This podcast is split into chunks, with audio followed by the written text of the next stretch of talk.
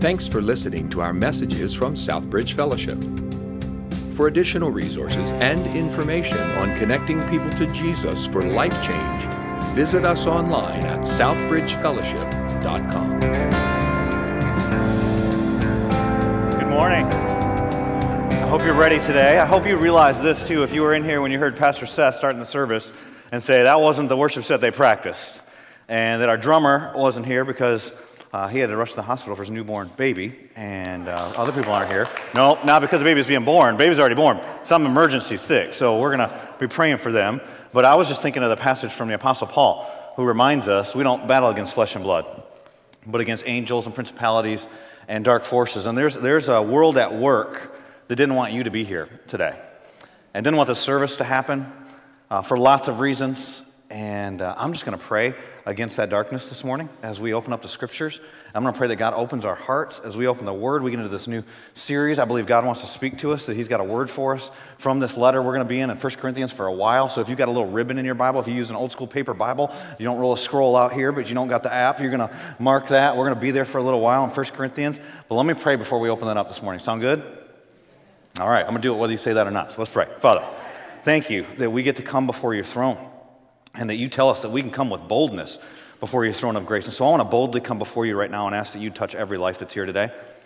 God, I pray that people would be impacted by you, whether that's through a handshake in the lobby, through a word that I say, through your spirit just speaking into their ear, uh, a word, a brief word of encouragement, a rebuke, whatever it is you desire to do, God. I pray you'd stir up in our hearts and change us. Don't let us go through the motion, just be glad we went to service today. God, do something in our hearts. Speak through my, my, my heart right now. And God, I pray you'd fellowship with me as I speak to, speak to these people, speak for you. And God, I, I just pray you'd show up and do something I couldn't even ask right now. Do beyond what we could ask or imagine. In Jesus' name I pray. Amen. Well, today is Super Bowl Sunday. If you didn't know that, hello, this is America. Glad you're here today. Um, do we got any, any fans here today of the New England Patriots? Anybody a real fan? All right, I got some real. Our People are booing them. I love that. I'm such a hater. Uh, any Rams fans? Couple. You had to pick a team. They're not the Patriots, so here we go. What about the Saints? Any Saints fans? I'm sorry. Who dat? They are God's team. It's a biblical name, the Saints. And so, and some of you just going to watch commercials, eat wings, whatever. Uh, my daughter, she's 13 years old, gave me incredible wisdom last night. We were at dinner together, and she said, Hey, don't hate on the Patriots too much. People really love their football, and you want to offend them, offend them with Jesus stuff. And I thought, She's 13. This is amazing. Uh, so I won't say too much, but I do not love the Patriots. I will say that. But whether you love or hate the Patriots, you have to admit that the quarterback we're going to see play today is arguably the greatest of all time, certainly one of the best quarterbacks of all time. Yep, all right. Enough, enough out of y'all. I see the jerseys. I see the jerseys. Here's some stats for you 17 seasons as a starter for Tom Brady, the Patriots, never had a losing season. Has led them to nine Super Bowls, is one of only two quarterbacks to win the Super Bowl in their first season as a starter, one of only two players to win five Super Bowls, the only one to do it with one team. Four Super Bowl MVPs, that's the most ever by a player. Three league MVPs, the oldest player to ever have ever won the regular season MVP, and that was at 40 years old. Amen, by all the 40 year olds. He's been selected to 14 Pro Bowls, has led his team to more division titles than any other quarterback in NFL history, 16 the winningest quarterback in NFL history, the only quarterback to reach 200 regular season wins. But here's the interesting thing it almost never happened. On his JV team, he was the backup quarterback for a team that was 0 8 and couldn't score a touchdown. When he got to college, he was the seventh stringer at the University of Michigan, looking at one of the guys that played with him today. Had to hire a sports psychologist to help him with frustration and anxiety.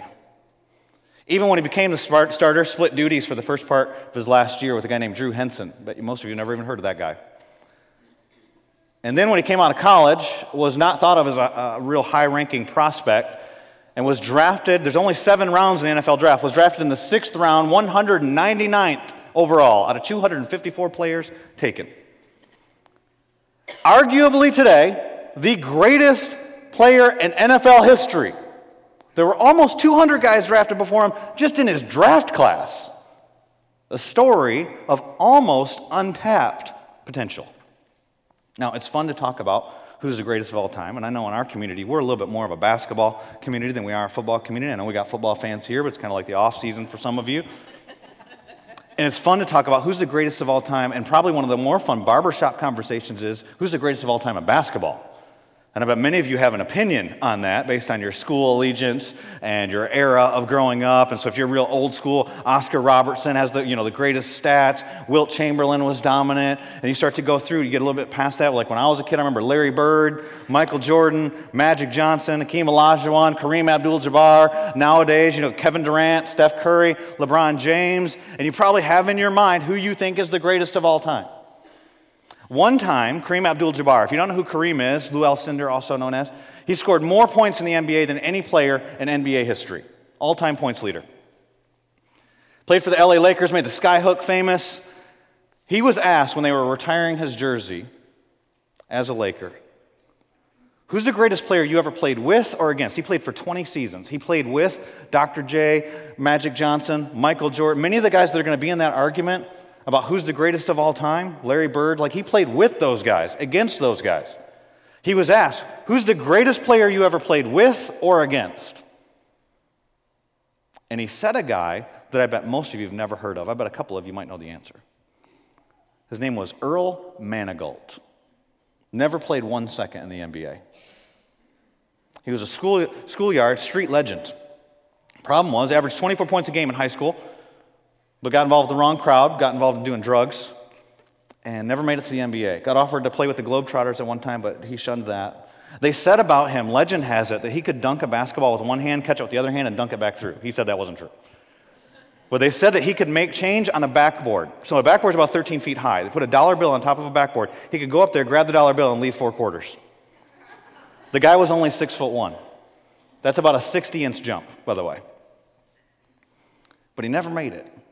Earl Manigault, one time, was being interviewed in the New York Times, and I want to read you a quote by him. He says, For every Michael Jordan, there's an Earl Manigault. We all can't make it. Somebody has to fail. I was the one. Earl Manigault's story is a story of wasted potential. So I told you two stories so far one of almost untapped potential, and one of wasted potential. But here's the reality. I mean, this is, I mean, I know it's Super Bowl Sunday, but we're at church. We're not here to talk about sports, right? I love sports. We're not here to talk, I love Jesus more. We're going to talk about Jesus today. So let me transition this and say this Is it possible to have untapped potential as a Christian or as a church? And today I want to ask you this question as we open this letter up to this church in Corinth is what makes or breaks a great church? Because I'll tell you, to be candid with you, I don't want to go to a normal church. I don't want to go to an average church. I want to be part of a great church. What makes or breaks a great church? Is it possible to have untapped or wasted potential? And so, as we open up this book, I want you to have those images in your mind Tom Brady, Earl Manigault, almost untapped or wasted potential. Because here's the reality about the church at Corinth they had every potential to be one of the greatest world impacting churches of all time.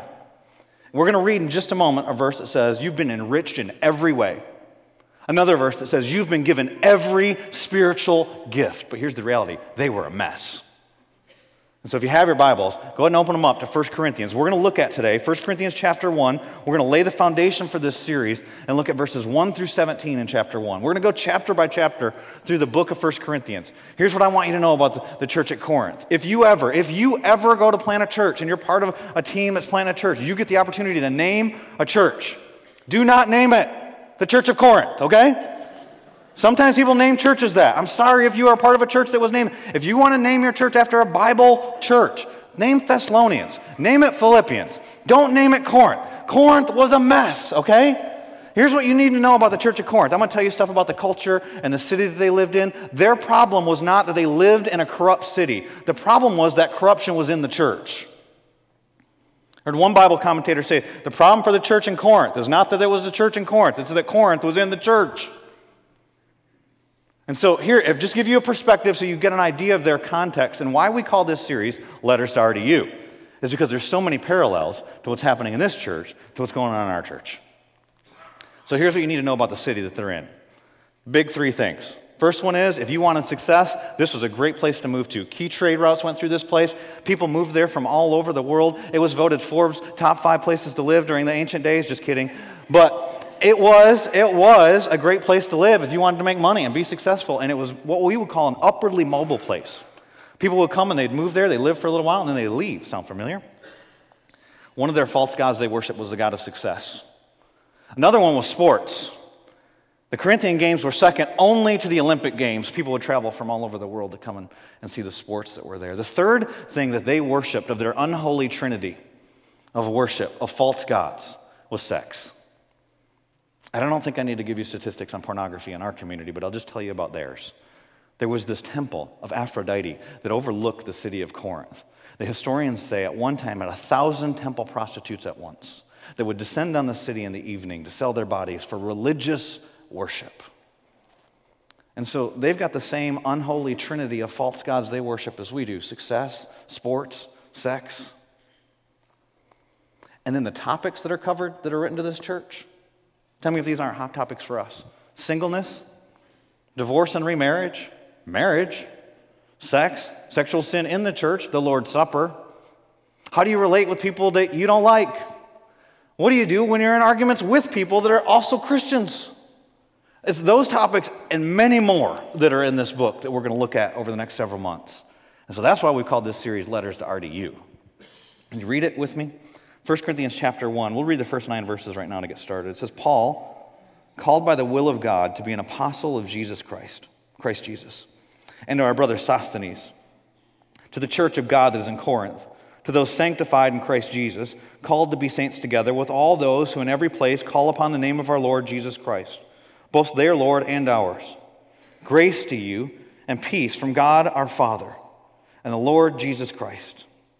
And then listen to this, verses 4 through 9, these words of praise. Knowing what we know about what's going to come and the problems that are going on in this church, they've got sins in their church that they tolerate that the world wouldn't even tolerate.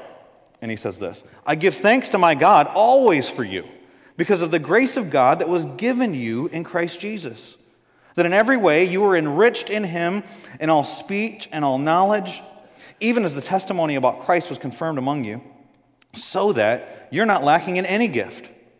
As you wait for the revealing of our Lord Jesus Christ, who will sustain you to the end, guiltless in the day of our Lord Jesus Christ, God is faithful, by whom you were called into the fellowship of his Son, Jesus Christ our Lord.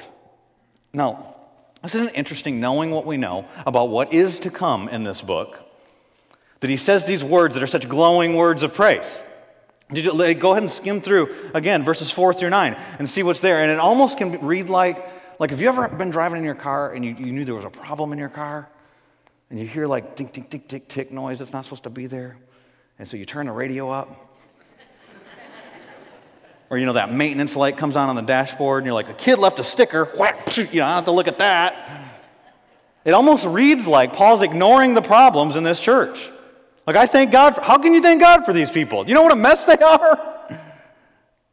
But that's not what's happening. It's more like, I had a friend from Texas tell me a story the other day that he saw in the news in Texas. He's a hunter. And uh, he was talking about how there was this hunting blind in Texas. And so the guys that were going to this hunting blind saw a rattlesnake going underneath it. And so they got a forklift and they lifted it up. They do everything big in Texas, right? And so they got a forklift, they lift the thing up, and there was a nest with 40 rattlesnakes underneath this hunting blind. Some of you are done now. You're just, yeah, now I'm done. Paul wasn't ignoring the problem, he's actually exposing the problem in verses 4 through 9. Because if you look at verses 4 through 9, notice it doesn't have anything to do with any of the behavior of the Corinthians. This is all about God. In verse 4, it starts off talking about, you know what it's all about? It's all about God's grace. I give thanks to my God always for you because of, not because you're awesome, because God's awesome, because of the grace of God that was given you in Christ Jesus. Here's the reality. And laying the foundation for this book, exposing the problems of this church, it all starts with grace. This church started by grace. It all starts by grace. And here's the reality for us if we're going to be a great church, for me, the church that God intends for us to be, we must be a people that are gripped by God's grace. That's our first point today. That we must be a people that are gripped, that means held, compelled by the grace of God, that it's engulfing our lives, that we never get over the grace of God. And for those of you who don't know what grace is, grace is this it's when you're given something you don't deserve. It starts with our forgiveness, but if you look through verses 4 through 9, there's multiple things. The spiritual gifts that we're given, the fellowship with Jesus, there's past grace because we've been forgiven. Those of you who are followers of Jesus already. There, there's present grace that He keeps us united to Christ. There's future grace that He promises He's going to come back. He's going to complete a work in us. If you skim through here, it's just grace, grace, grace. But I go back to verse 1 and I think about this the very first word. If I'm the Apostle Paul, look at the first word in this book Paul. I wonder if Paul paused there and thought, I can't believe I'm an apostle. We know he says that in other places in the Bible, in 1 Timothy chapter 1 and verse 15. He says, I'm, he said, I'm an apostle, but I'm, I'm a sinner. I'm the, the, the foremost sinner, the worst sinner, the chief sinner, depending on your translation. And I thought about that and I thought, I is Paul the worst sinner? Like he killed Christians, murder's a pretty big deal, it's in the top 10. Is he the worst? I remember uh, I saw an article this week that reminded me of this. I told a story about Ted Bundy early on in my ministry at Southbridge. Stirred up some feathers. Here's why. Uh, because Ted Bundy professed at the end of his life that he was a follower of Jesus. Some Christians don't like that. For those of you who don't know who Ted Bundy is, he was an awful human being. He was a rapist, a serial killer, killed at least 30 women. Some people say 50, some people say 100. And um, as serial killers go, and people that are interested in all that, it's a fascinating case study because of his, his psychotic behavior. As far as Christians go, it's divisive to talk about. I remember getting interested with that story early on in my ministry, and because of a mutual friend, I ended up contacting an attorney who, who ended up going to visit Bundy and talk with Bundy multiple occasions. Ended up actually being a guy who baptized him in a drinking fountain at a prison. So I remember sharing with our church about that one time and people being upset. Let me tell you something. I don't know whether or not Bundy was a genuine follower of Jesus because I don't know if when he called upon Jesus if that was a genuine confession of faith or not. I just can't know that about I can only know about you, just so you know. But I know that God's grace is sufficient. And do you know, you know what gripped me when I was talking to that attorney about Bundy? Was this attorney was a follower of Jesus Christ. His name was John Tanner. And John told me, he said, when I met Bundy, I got to baptize him, but I'm not the one who led him to Jesus. He said Bundy had already trusted Christ because the mother of one of the girls he had murdered was writing him letters sharing the love of Christ with him and extended forgiveness to him. Can I tell you something? That is someone who is gripped by God's grace because they can extend that grace. That's, what about you? What about your story? I think about the Apostle Paul. You see, some of your sin is scandalous sin. Some of you told me your stories. Some of your sin is very sterile sin. And some of you might be the ones that are more prone to think, I don't know, I don't know if God would forgive. It was the same grace that required to forgive you, to forgive the most heinous, the foremost sinner. The Apostle Paul thinks it's him, and most of us should think it's us. If we're gripped by grace, we must understand the weight of our sin. That because of our sin, do you get this for a second? Some of you know this, you've heard this since you were like three. God's son had to die for you. Like, not just a noble person, not, not just some religious teacher, like God's own son. Your sin's so bad, God's son had to die for you. Until you understand the weight of your sin, that the wrath of God was coming against you because of it. You can't be gripped by grace. See, here's the other reality. Just this should speak to you. Just that first word, Paul. Paul. That no matter how deeply broken you are, you are deeply loved. And so some of you here today might think, oh, this church thing, I'm just kind of, if they knew, no, God loves you. He's coming after you. And I imagine Paul, as he wrote these words, and you get to verse 4, he says, I give thanks to my God always for you because of the grace of God that was given you in Christ Jesus. I imagine Paul probably went back to when he came to this city in Corinth, and we read about that in Acts chapter 18. So if you want to know the background of 1 Corinthians, read Acts chapter 18. And what happens there is after he's in Athens and he's speaking to these philosophers, he goes to, to Corinth. And if I'm Paul, I'm probably thinking, what a, what a strategic city to bring the gospel to. Like I remember when, when Shannon and I were moving here to Raleigh to bring the gospel to this area and thinking, we, we thought about, we laid a map out, we thought about all the places we could go. California, and pretty wild out there, and New York City, the media's there, so maybe we could have influence there. We wanted to move to a place that could have a huge amount of influence, and one of the reasons why we moved here was because it was such a mobile place. Now, that can be tough. Like if you make friends with people and they come into town because of the hospitals or the universities or some job, and they get a job transfer, and you're like, oh, I'm sad to see you go but it's actually a strategic missional reason to come to a place. Because think about this somebody moves here to go to school, do a research project for the hospital, work for John Deere, Pfizer, whoever. What a joke that Pfizer and John Deere and SAS are paying to send people all over the world as missionaries. Isn't that pretty amazing? But here's what has to happen. The only way that really matters is you can't just be some normal church and just like a place for people to kumbaya with one another. Their life, they have to have an encounter with the living God, be equipped to love and serve one another, and then be trained in how to engage their world for Jesus so that when they're sent out, they're like missionaries. If I'm Paul, when I, when I go to Corinth, that's how I'm feeling. These key trade routes, this mobile place, if I can bring the gospel here, there's people of all these different ethnicities. The gospel could spread from this place all over the known world. And so he comes there, but he gets discouraged and he's afraid to preach the truth. The Apostle Paul, afraid to preach the truth. So much so that Jesus has to appear to him and say to him, Paul, don't be afraid. Here's why I have many of my people in this city. Many people. And they need to hear about the grace of God. Do you think there are many people in RDU that need to hear about the grace of God? There are. And so then Paul writes, and as he's writing this in verse 4, I wonder if he thinks back to, if you flip over a couple pages to chapter 6, he says this in 1 Corinthians chapter 6, verse 9. Or do you not know that the unrighteous will not inherit the kingdom of God? By the way, grace doesn't mean you don't tell the truth. This is some tough truth. Do not be deceived. Neither the sexually immoral, he's going to hit on the unholy trinity of false gods they have here. Neither the sexually immoral, nor idolaters, nor adulterers, nor men who practice homosexuality, nor thieves, nor the greedy, nor drunkards, nor revilers, nor swindlers will inherit the kingdom of God. You don't think that had a whole bunch of people in that community? But listen to this. And such were some of you. But, that's a contrast.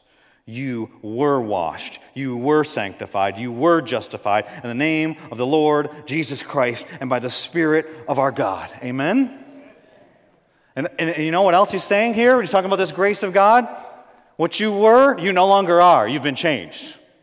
These first verses, verses four through nine here, they're talking about the identity. The, it's not based on what they're doing and living out practically. It's based on who they are positionally before God. Because of the grace of God, they've been washed, they've been cleansed, been declared righteous, justified, been sanctified, set apart for God's special work. They, are no longer these swindlers. No, even if they do greedy things, they're no longer the greedy.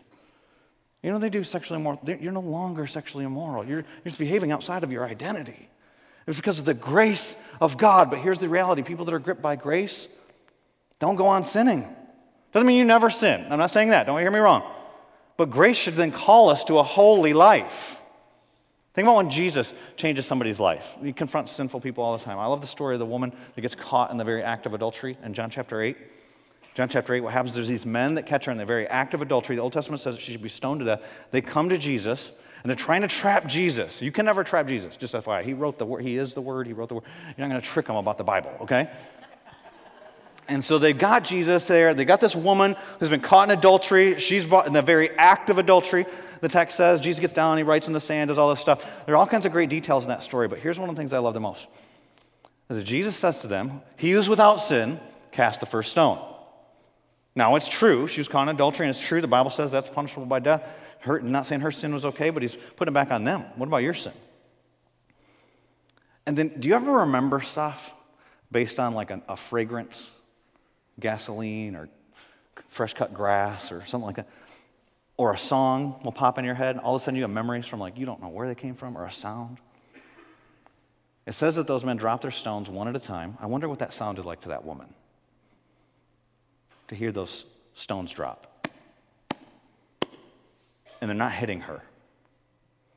But here's what I love about when John records that. Do You know what he says? He says, The oldest went first.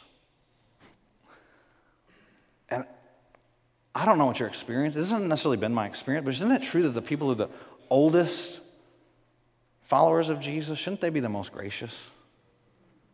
Because they understand their sin the most. I hope that'll be true in our church. As, as some of you become senior saints, those of you are senior saints, you be the most gracious. But then what happens is Jesus says, None of them condemn you, then I don't condemn you. That's grace, by the way. She deserved to be stoned to death. That's what she earned. The wages of sin is death. Then he says, You're cool. Peace out. Keep doing what you're doing. That's not what it says. Somebody in the front was like, No, no. They're just disoriented. They're like, Don't say that. Somebody's going to believe that. That's not what it says. It says. He says, Go and sin no more. That's what Paul's saying. That's what, and so were some of you. But you were washed, you were justified, you are sanctified. It's God's grace, past, present, future grace. When you're gripped by grace, it should change the way that you live. And so for Paul, imagine how heartbreaking it was to write to these people knowing about the grace of God and the grace that had worked in their lives, but then how they were living. Here's something else for you to know about the book of Corinth as we lay this foundation. He wrote the book of Romans while he was in Corinth. And so imagine that. That he can look out his window and see the sexual immoralities. He writes Romans chapter 1. Some of you exchange the truth of God for a lie and worship creation rather than the creator. You give up natural women giving up natural desires for unnatural desires, and men giving up natural desires for a woman, for unnatural desires for a man. And he talks about the judgment that will come. And while he's writing those words in Romans chapter 1, he can look out his window and see it happening. As the temple prostitutes come down, as the, homosexuality has been running rampant through Corinth, he, he can see it happening. He also writes this in Romans, in Romans chapter 6. He says, What shall we say then? Or do we continue in sin that grace may abound?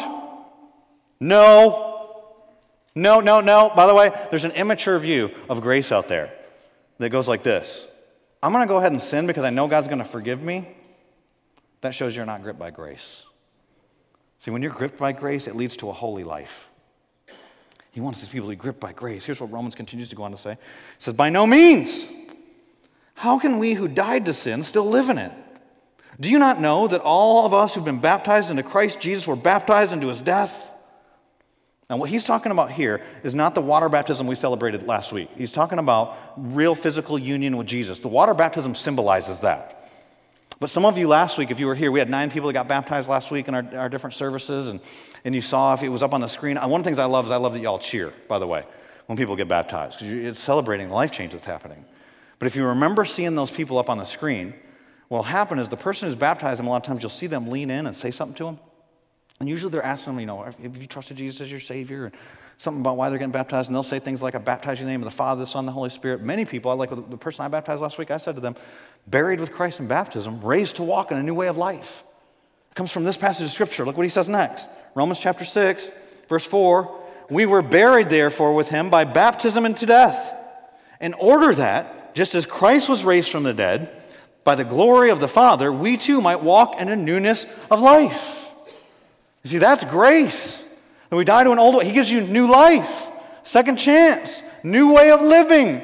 So then live according to that. What, what he's saying in 1 Corinthians chapter 1, verses 4 through 9, is not about what they're doing, it's about what God has done. That's grace. What he's done in gifting them, what he's done in saving them, what he's done in giving them fellowship with him. And here's the reality grace keeps calling you back.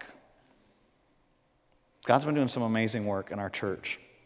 Specifically, since we moved into this new campus, we've had people saved, which is awesome. I believe people have grown. I know that you've been spurred on to love and good deeds. But one of the amazing things that God's been doing, He's been calling people back to Himself. People that have gotten away from church, gotten away from Jesus, have gotten reconnected with Jesus. And I had one woman, who she told me I could share a story with, her, with you. She sent me an email back in December when she came back to church. She'd been a part of Southbridge for some time, and I won't read you the whole email because there's a bunch here. Uh, but she told me I could share this. She said, Nine years ago this month, talking about December, I accepted Jesus into my life. And her and her husband were part of our church for a long time. Her name's Teresa. And she got away from Jesus. Listen to what she said. She said, I wasn't expecting to raise my hand or check a box that day, but I did. Every person's relationship with Jesus starts off differently. Mine was wondrous joy.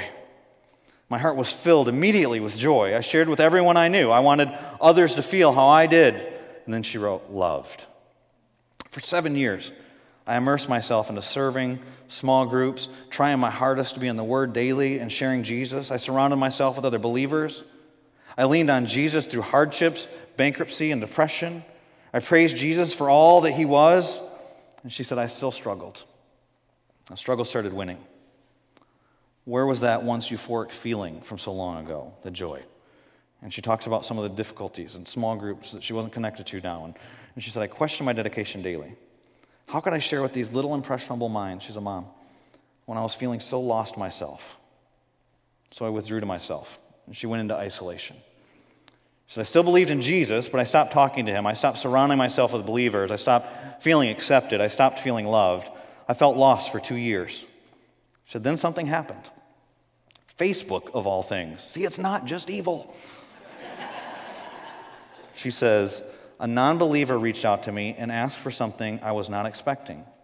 She was struggling with the violence in the world and asked if I could provide verses from the Bible for her to read to help her, turning hate into love. Me? What did I know about this? I had to be the wrong person, right? I've not been faithfully in the Word, did not know where to begin, so I dusted off my Bible, asked the Lord to guide me, for, for I didn't know what I was going to do or what to find. My Bible opens to 1 Corinthians 13. Love. I cried after I read it. I felt shame. Jesus still loves me, even though I've been absent. I've done nothing to deserve that love. That's grace. It's always been Jesus. I prayed. I prayed for guidance to help me renew my relationship. I started so many years ago. I had failed at keeping. So she talks about coming back to Southbridge, a time of change. She said, I faltered. I questioned quite a bit. Many new faces, no familiarity, no small group for me to turn to, no sense of comfort. Quite the challenge for someone who felt so lost. If I'm to connect other people to Jesus for life change, how do I connect myself? My first step was to renew my connection to Jesus. And she goes on to talk about that in the service that day. And she says, Thank you for not judging, for not pressuring, and always being so accepting and kind. Teresa Hardigan. It's grace. Amen. See, here's the reality about being gripped with grace. Grace keeps, if you haven't been responsive to God's grace, it calls you back. You can't outrun God's grace. God's grace keeps calling, keeps coming. God's love, no matter how deeply flawed you are, you are deeply loved by God. And He keeps coming after you.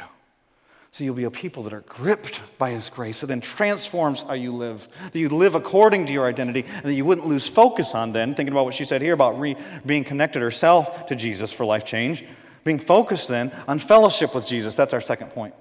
If we want to be a great church, not only do we need to be people that are gripped by God's grace, we must be people that stay focused, that remain focused on fellowship with Jesus. Not just on Jesus, like we can metaphorically talk about, keep our eyes on the author and perfecter of our faith, but keep focused on our relationship and growing in that relationship, that fellowship with Jesus.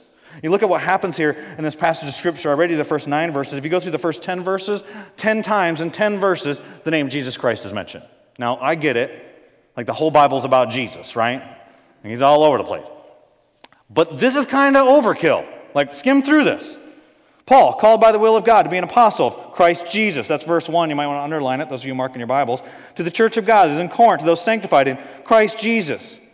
Then verse 2 still upon the name of the Lord Jesus Christ, both their Lord and ours. Grace and peace to you from God our Father, the Lord Jesus Christ. Verse 4 that you were, the grace was given to you by Christ Jesus. Verse 6 even as the testimony about Christ was confirmed among you. Verse 7 so that you are not lacking any gift as you wait for the revealing of our Lord Jesus Christ. Verse 8 who will sustain you to the end, guiltless in the day of our Lord Jesus Christ. Verse 9 God is faithful by whom you were called into the fellowship of his Son, Jesus Christ. Verse 10 I appeal to you, brothers, by the name of the Lord Jesus Christ. Hey, this is about Jesus.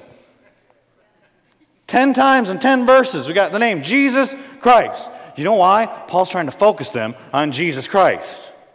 Do you know why? Because their focus has gotten off.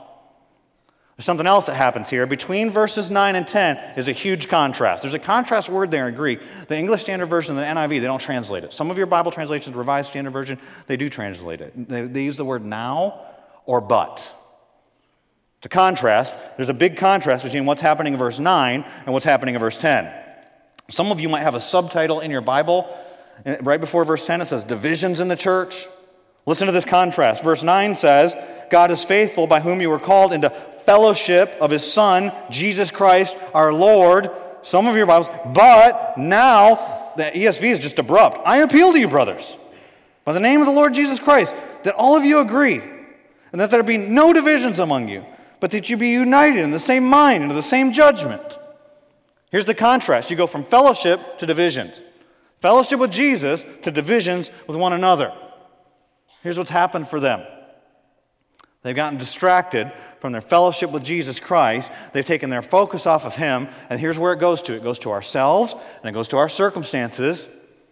And now we know their focus is off because in the next verse it says, What I mean is this each one of you says, I follow Paul, or I follow Apollos, or I follow Cephas, or I follow Christ. Isn't that last one good? Paul's not saying it is good here.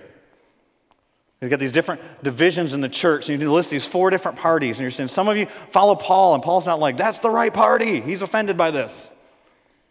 So your eyes need to be on Jesus Christ. But wait, Christ is one of the, the, the factions here, one of the, the divisions in the church here. Yeah, those are people that are probably super pious. And they're saying, you guys are all divided amongst each other. We're just about Jesus. Have you ever met those people, by the way?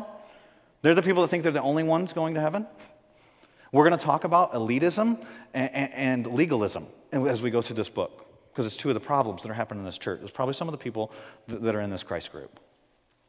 Some of the people that are in the Apollos group, Apollos is a guy, he's the second pastor of the church of Corinth. First pastor of the church of Corinth is Paul. Paul, he, we know Paul was not a very good preacher. He talks about it himself in the Bible.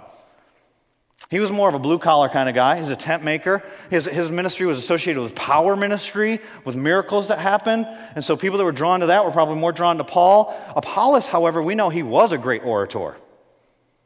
And so the people, especially the Greeks in the audience that love philosophy, and it's not about Apollos, by the way, it's about them. It's pride. See who I, I must be pretty smart because the guy that I like is really smart. You see what happens here with people and these divisions? They happen in the church, and they're coming here, and people, we're so easily distracted. I read some statistics this week about distraction. And so the average office worker, do you know how long they can focus on a task before they get distracted? 11 minutes. How long is your workday? Anyway, 11 minutes. The average student in a classroom can go two minutes. Sorry, teachers, I apologize. Just the way that it is. The average internet user, looking on your screen, on your laptop, on your phone, whatever it is, Guess how long? 40 seconds before you get distracted by something else that happens on that screen. 40 seconds. The, they said, and I don't know how they got all this information and how they uh, tabulated all of it, but that in America we lose about $650 billion a year by distracted workers. That the, the worst generations, the millennials, sorry, millennials, not trying to beat you up, it's just what the article said, the study showed. But it said all people, all generations. You know how often we check our emails if we work in an office? If you work in an office, I'm not saying you're working on a construction site, but in an office, 36 times an hour. Can I just tell you something? Like, this isn't the Bible, like just a life principle. If something really emergency like happens in your life, they're not going to email you, okay? Like, you don't need to know that bad. But we are distracted people. Ain't got any parents here? Any parents? Parents in this room? Like, think about our kids. You ever send your kids to clean their room? Talk about distracted. I send my kids to clean their room. I'll come in there and an hour later, it's worse than when they started. It's like, I want you to put stuff away, not build a fort. Like, how do you have this big fort here? Like, all the blankets are out of the closet, like everything's up. And then you'll find like a suitcase sitting there. You haven't been on family vacation for like two months, but there's still a suitcase there. How, where do you get clean socks? I don't want to know. I'm just going back downstairs. Like, but then I think about my own life. And I do it too. And it happens in churches. I was reading uh, an article this week, a blog that was put out by a guy named Tom Rainer. And he's a church consultant and a speaker. And he's talking about different things that churches fight over. And he, got, he said, forget like all the, the carpet colors and is the music too loud and the temperature of the room and all that kind of silly stuff. Everybody knows that. He put 25 of them out. Here's five of them I'll share with you. He says this There was one church that got in a fight over the length of the worship pastor's beard. I just want to know the verse. Like, I want to know what verse they were using on that one. There was a dispute in the church because the Lord's Supper had cran grape juice instead of grape juice. No, for real. I mean, somebody was bothered by that. Cran grapes, the cranberries getting in everything. It's a problem. An argument on whether the church should have deviled eggs at the church meal. One of the devil in, don't want the devil to get a foothold. It's in the Bible. An argument over using the term potluck instead of pot blessing. See what they did there? See that? Hey, some of you, a number of you, probably a good number of you, have been in churches that have had stupid fights and have had splits. And can I tell you something? I don't know all the details of that, but I know what happened. They got their eyes off of fellowship with Jesus. Let me read you another quote. It's by a professor of spiritual formation at Regent College. I think we have it on the screen. It says, Our spiritual condition is one of having spiritual ADD. We are more easily distracted from the important issues of our lives moment by moment. The nature of digital communication is that we are endlessly distracted. And do you know what happens when we take our eyes off Jesus? We look at our circumstances and we look at ourselves. Classic example is the Apostle Peter when he's walking on water. He walked on water, people. That's amazing. He's doing great until he starts looking at himself and looking at his circumstances. You want to be a great church? Can't be focusing on ourselves, focusing on our circumstances. You got to focus on Jesus Christ, on your relationship with Jesus Christ. Because here's the reality: if you want unity in the church, you don't focus on unity. You focus on Jesus. Some of you were a part of our church back on June 10th. I preached a message from John chapter 17 to remind you of what that day was. It's the day we burned our mortgage. It's the first week that Covenant Church came and joined Southbridge Church. And I brought some people up on the stage. And I set one guy here, one lady here, and I had another person stand up here. The person up here was Jesus, just acting. And I told this person's story, and I made it radically different than this person's story. But what I showed was unity is also not uniformity. But that unity happens as we get closer to Jesus, we get closer to one another. What Paul's talking about here in this upwardly mobile community is not when he says we have the same mind. He's not saying that everybody agrees on every topic. He's saying that we're unified in Christ. You've got the same Savior, the same grace that has gripped your life. One Spirit, one Lord, one baptism. And what you're supposed to do, your life is actually, as a church community together, it's supposed to be a portrayal not just of Jesus, but of the triune God Father, Son, and Spirit, three distinct persons, one God. In community and unity, diversity and unity. And that's what we're supposed to be a picture of. And Paul says, some of you are following Paul, some of you are following Cephas, that's a name for Peter, by the way. Some of you are following Apollos. Like, this is a mess. And to break the back of that kind of boasting, look at verse 13. Look at verse 13. After verse 12, when he says, Some of you follow Paul, and some of you follow Cephas, and some of you follow Christ, he says, Is Christ divided? He says, If people are going to come and they're, you're supposed to be a picture of what he's like, and they look at you and they go, He's divided. That's a rhetorical question. He says, Was Paul crucified for you? Or were you baptized by the name of Paul? Here's the thing we are easily distracted people. We're distracted by many things. Distracted by this building. Getting in this building could be a distraction. I don't even know what the arguments could become. How we use it, what the temperature is, whatever the thing. Husbands and wife can't get along about the temperature in their house. How are they going to get along in a church with a bunch of people? Like, we're going to have problems. There's going to be, if we get our eyes off Jesus, we get argued about that. Programs. Can I tell you something about church programs? Just generally, just for us to know. Every program throughout church history has a context and has a season, and that season ends at some point. And here's the problem we keep hanging onto our program, it starts to fight against the resources of the church. The vision of the church becomes a distraction for the church. People, some people, like some of you, some of you, do you follow Trump or Jesus? Do you follow Hillary or Jesus? Like, who, what's your. Trump didn't die for you. Some of you, some of you, uh, some of people have told me that some folks don't come to church when they hear that I'm not preaching. Let me tell you something. That's ridiculous. If I get hit by a bus, you can stop going to church here. I didn't die for you.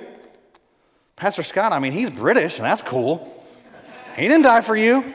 Pastor Dave, Pastor Seth, he's got the hipster thing going, but he didn't die for you. Good guys. Good. I'm not saying anything bad about these men. But if you come to church because of the people, these people on the stage, really? Christ died for you. I should break the, the back of all boasting and people. And we're supposed to be a picture of the triune God through our unity. And that happens by focusing on fellowship with Jesus Christ. Remember when I was a youth pastor, I go to speak to different youth groups. I remember I'd tell this story, and the story was about a little kid, made up story. Little kid's drawing a picture, and mom comes in and says, What are you drawing a picture of? Kid says, I'm drawing a picture of God. Mom says, No one's ever seen God. They don't know what he looks like. The kid says, They will when I'm done with my picture.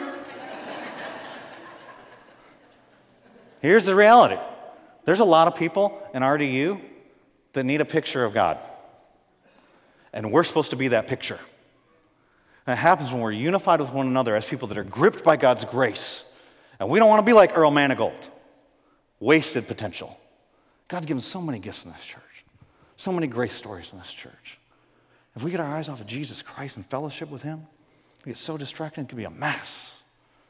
And we're going to talk about how to deal with some of those issues as we continue through this book. Let's pray. Father, thank you. Thank you for the opportunity to open up your word and for you to open up our hearts. I, I pray as we even just begin this study, you begin to stir in us. You begin to transform us into the church you desire for us to be, into the people you desire for us to be. God, you may have spoken individually to somebody today. I pray they wouldn't miss what you're saying to them. And you say it, you speak to their hearts. And maybe some of you, you just need to ask God, God, what do you want to speak to my heart today? Maybe you've never had God speak to you before. He can, He will. Maybe He's already spoken through His word. Maybe somebody here, you might need to begin a relationship with Jesus. You can do that by acknowledging your sin, acknowledging your need for His grace, to be given something you don't deserve. You don't deserve to be forgiven, but God offers you forgiveness through His Son, Jesus Christ, who died for you, who loves you. The reason He died for you is because without the shedding of blood, there's no forgiveness of sin. And you can't just have a bull or a goat die for you, that's just a cover up. You need to be washed clean. And if you need to trust Jesus as your Savior, then ask Him for forgiveness right now. Ask Him to be your Savior. He'll take over your life. And some of us, you were washed, you were cleansed, you've been justified, and sanctified, and glorified in Christ. And, and just today is a reminder of His grace in your life. May we be gripped by that grace. It's in Jesus' name I pray. Amen.